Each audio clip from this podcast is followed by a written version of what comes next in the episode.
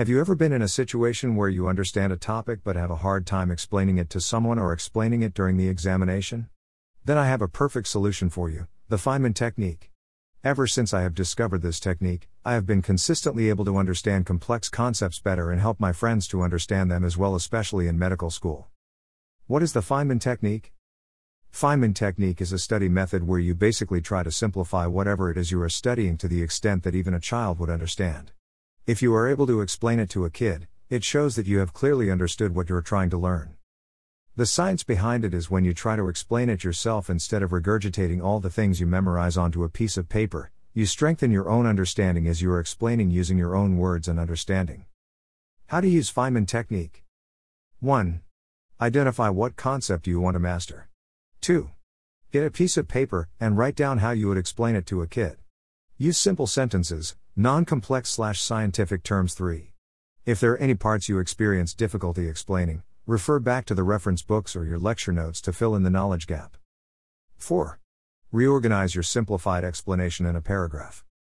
How I implemented the Feynman technique. The steps mentioned above is the original way of using the study technique, however, I find it less effective for medical school since certain things are just impossible to not include medical terminology in order to explain it. So, what I did was I took the main idea of the Feynman technique and made it my own. So, here is how I implemented the Feynman technique into my study system. As I am reading the lecture notes and making my own notes on Notion, I would constantly ask myself from time to time Does it make sense? Can I explain it? And I will always try to summarize or generalize it as simple as possible as I try to explain it to myself. The difference between the original Feynman technique and my modified technique is that Feynman focuses on simplifying it until a kid could understand, while I try to simplify it only to the extent that I could understand it myself easily without relying on regurgitating back the lecture notes. How effective is it?